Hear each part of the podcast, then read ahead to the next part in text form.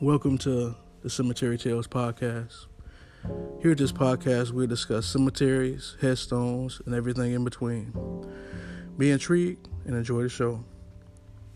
Today, this episode is going to be about baby and child graves, um, grave depth origins, Vincent Price and Alfred Hitchcock, and Freemasonry signs and symbols that you may see in the cemetery. So, for the first topic today, we're going to talk about baby or child funerals. Uh, hey, it's a rough topic. You know, uh, my very first funeral I ever did was a baby funeral. Um, it was tough just because the baby didn't have a chance to live, didn't no life at all, um, didn't have a chance to grow or learn or just experience um, anything you know, going through the time frame. Um, at the time, I didn't have any kids, and we're trying to feel and understand what the parents were feeling. I think that's one thing in the business that a lot of people have to learn, and just every everyday life is empathy. I think a lot of people in today's world um, don't have empathy, but that's for a topic for another show. Um, I know that you know, it had to be hard just losing the little ones. So, um, we're doing these services. We set up a, a bench and place carpet or cemetery grass down, and it's normally green. And around the bench, we make a good presentation for the service. So, with the baby funeral, we typically dig the graves three to four feet deep and somewhere around three feet wide. Um, once the family arrives, you know, I will speak to the funeral director for the funeral, and they give me the lot cards for the service. Now, if you don't know what a lock card is, it's it's a lot card that shows the burial location. So, for example, you'll find, um, let's say it's a section A, lot two, grave six, and that's just a way to help you find the grave, or have a, somebody from the cemetery staff find the grave for you. Um, the funeral director, you know, exchanged with me the check and burial permit. Then after the service, we'll disassemble the bench and place the grass and the bench back in the cart or on the side along, you know, the cemetery grass. So we'll pull our cart next to the grave site and shovel the dirt into the grave. and we make sure we be very careful because you don't want to, um, you don't want to like crush the casket, you know. So you put you shovel the dirt around around the casket until it's even, and then you start placing the dirt um, on top of the casket, so that way it's a little more um, cushioned or padded, if you so to speak. Um, so once the the grave is covered pretty good, then we place the sod back over the grave and make sure that the grave number is visible.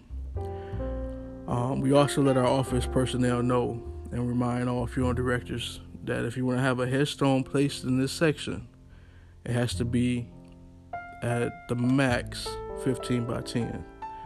Um, anything bigger than that, like a traditional marker, would be too big for the section. A traditional headstone just usually be 24 by 12 or 2 by 1. Um, anything bigger than that, just too big for the section. Um, but that was a description of a typical baby funeral um, that I've done a story that I want to share since we're talking about it. It's a time where um, a mother had lost her child. We did the funeral service, and the mom, you know, she was really hurt, really crying, and she opened up the casket at the gravesite and took her baby out. You know, was rocking her baby, gave the baby a kiss, and wanted to pass her baby around. And the funeral director, you know, politely was like, "Ma'am, you know, with everything that's going on, it's best that." we let um, your baby rest peacefully. If I can, you know, have your baby back and place him in the casket. It took a while. I mean, I understand that's that's a hurt, uh, a hurt, a hurt that I would I I, I want to know that just seeing it, it was it was it was tough. It was, it was a rough situation. But um, hey, if you have any questions or anything, you can always uh, email us at cemeterytalespodcast at gmail.com. Um, we're going to take a quick break, continue on the show. Our next topic will be the origins of the grave depth. How did that come about? And hey, let's take a quick break.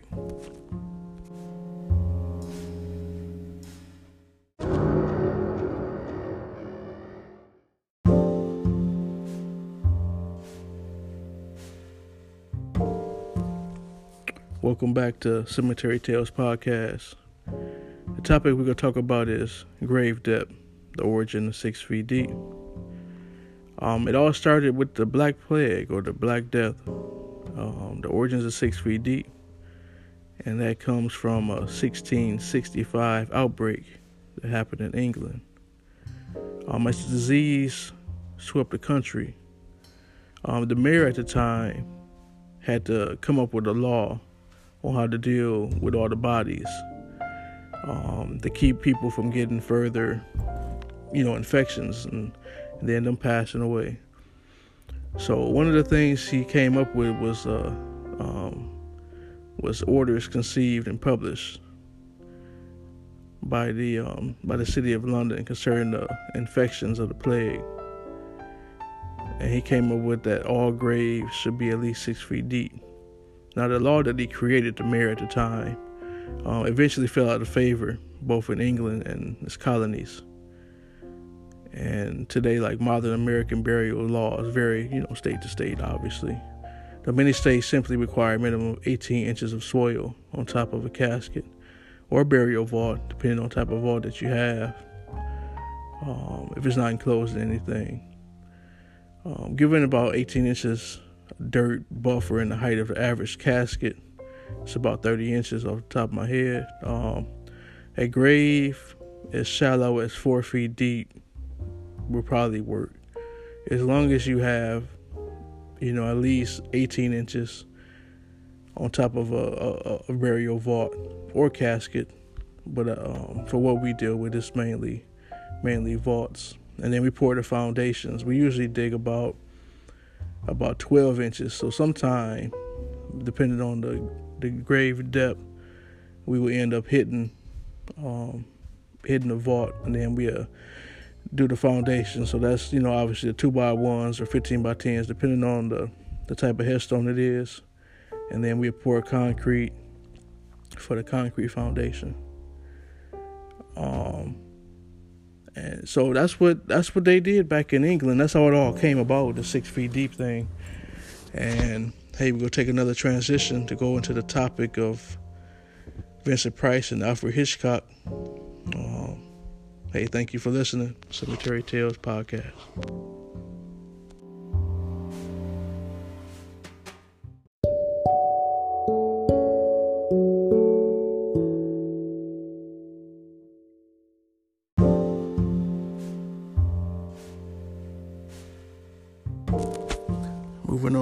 Next topic is uh, Vincent Price and Alfred Hitchcock.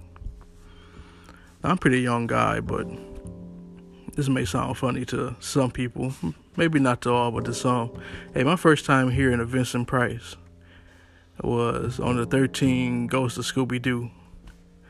You know, he voiced a character.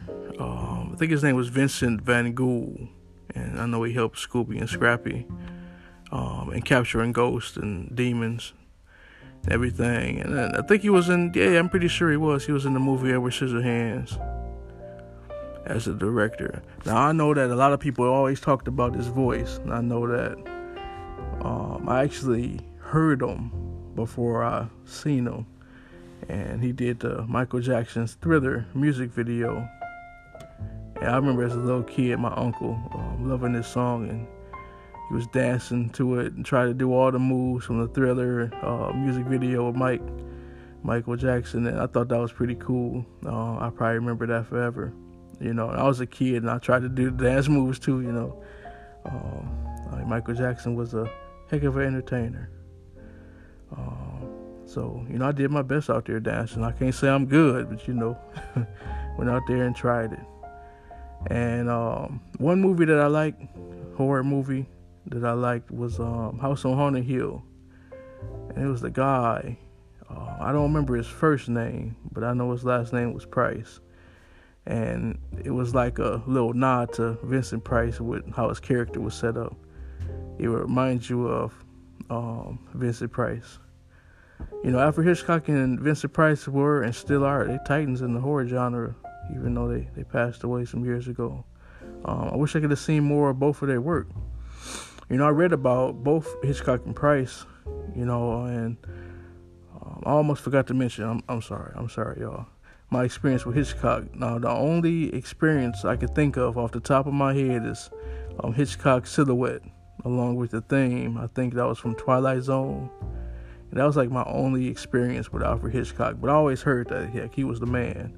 You know, great um, director, coming up with quality um, stories and you know, I just wish I, you know, knew more about their work overall. You know, I'm interested in learning more uh, about their work. And if anybody that's listening that has a ton of information on, on Alfred Hitchcock or Vincent Price um, that's listening today, again, I would love for you to share it or even be on the show. You know, you can email me at Cemetery Tales Podcast at gmail.com, or you can visit the Facebook page at Cemetery Tales Podcast. Um, again, we'll take a quick break and then we're going to the last topic for today, and that's the Freemason symbols and signs that's on headstones. Thank you for listening.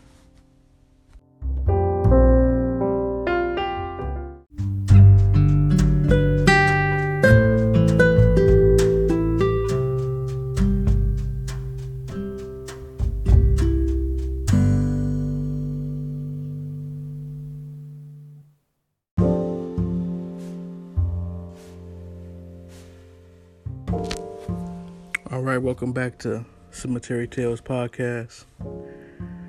Um, as you all know from listening to previous episode, episodes, I've been in the cemetery field for over 10 years.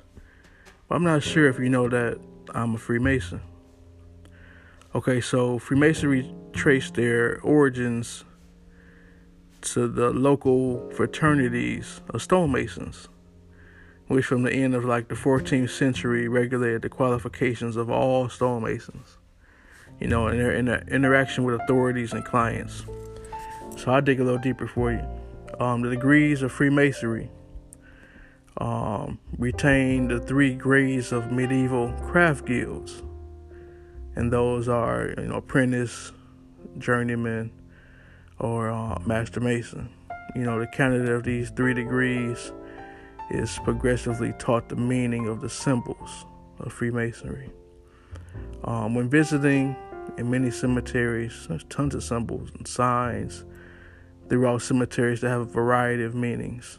Um, today, I talk about uh, symbols associated in Freemasonry, and maybe on the next episode, I'll dig a little deeper into more symbols than what you see in a typical cemetery. So, the first the first symbol I talk about, I guess, is the all-seeing eye. You know, the all-seeing eye, um, or the eye of providence. Some people say the eye of God has origins going back to like the eye of Horus in Egyptian methodology. Um, has been adopted as part of the Great Seal in the United States, which shows the all-seeing eye floating on top of a pyramid you know, you can see it can be seen on the back of the one dollar bill. You know, everybody has their uh, opinions um, about the pyramid and any anything esoteric that's on our dollar bills or what they see every day. You know, it's associated with a lot of different conspiracy theories involving the Illuminati uh, and of course Freemasonry. You know, maybe we could talk about the Illuminati a little. Um, the difference between like Illuminati and Freemasonry because like Illuminati has like stages and Freemasonry have degrees, but you know maybe that's a it's another topic. And then you can see it like in National Treasure, it's like one of my favorite movies.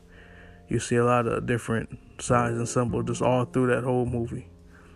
Um, in cemeteries, the all-seeing eye symbol is usually found um, associated with obviously you know Freemasonry. Um, the some Illuminati or the um, Oddfellows. You know, I know a lot of people don't know too much about the Independent Order of Oddfellows. Um, it's like you see um, like the letters F, L, and T inside inside the uh, chain links, and they stand for friendship, love, and truth.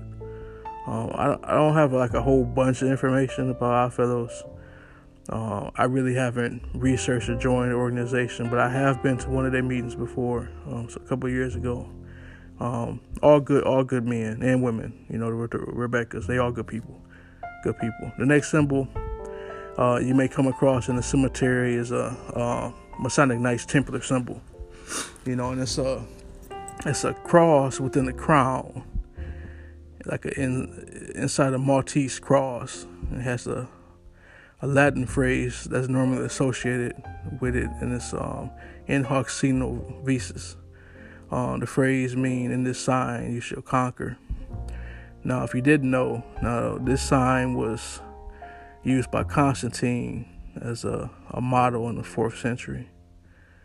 Uh, the phrase used by the original Knights Templar military order that was founded during the, the Crusades.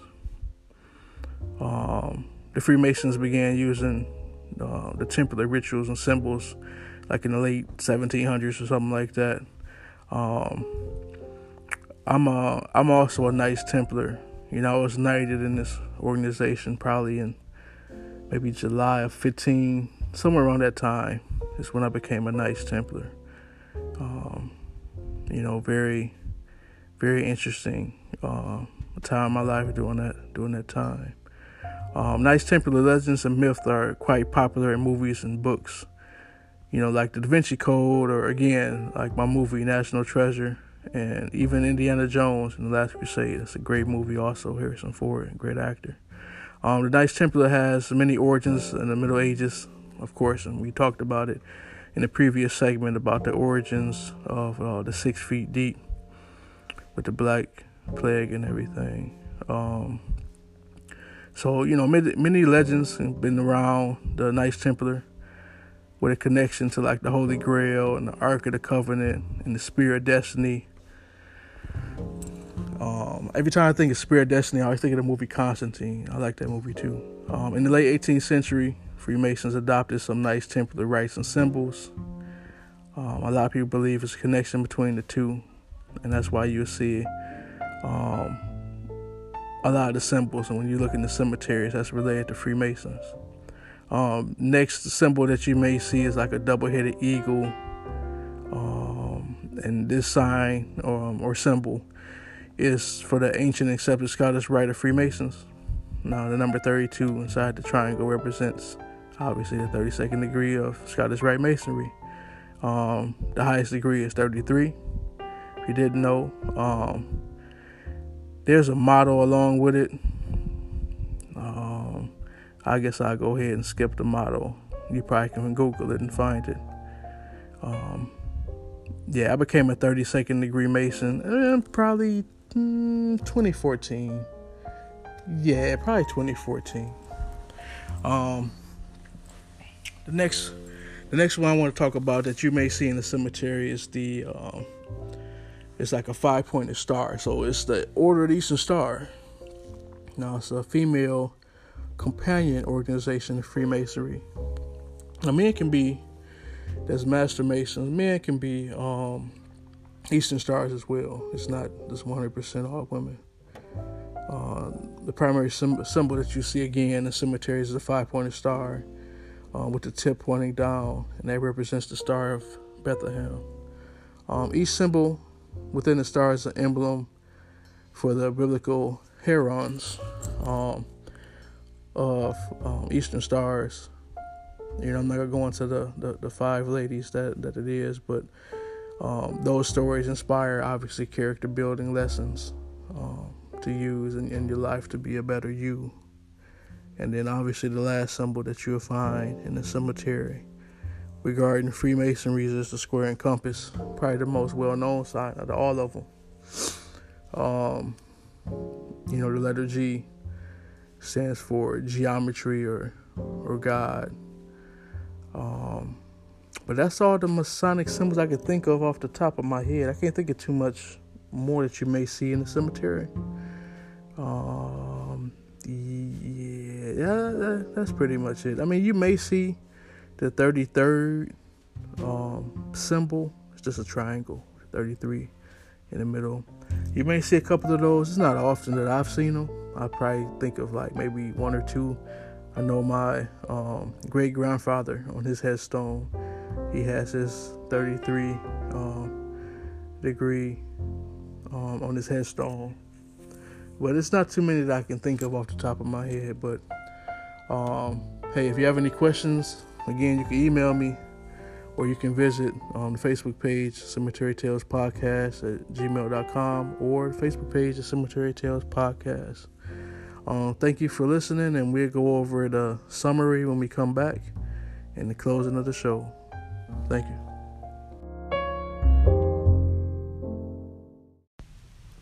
Have you ever needed your loved one's headstone cleaned or cared for, and you couldn't be out there to take care of it? Well, here at Cemetery Tales Podcast, we have a service that we're linked up with called Masterstone Headstone Cleaning and Restoration. It's a company that has a su- subscription service that can take care of your family's headstones, and can have a mulch and flowers and keep the grass trimmed and place wreaths, all for a low cost. Visit the Facebook page at Masterstone Headstone Cleaning and Restoration. And if you have any questions, leave those guys a message. Thank you.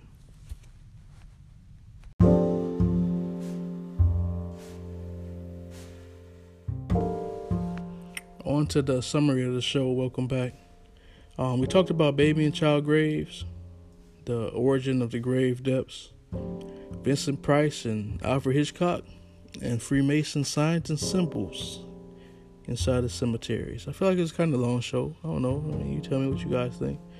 Um, I feel like it was a great show, especially like the later half. I mean, I, I, honestly, the whole show was fantastic, fantastic. I really like sharing information, um, giving good information to you guys so you know a little bit more about the cemetery industry and things that you may see or things that you may not know. Hey, I can tell you about it.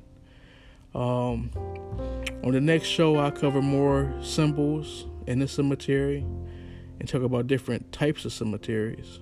I think that'll be interesting for some people listening. Um, also, the next couple episodes, we should have our first interview complete for the show.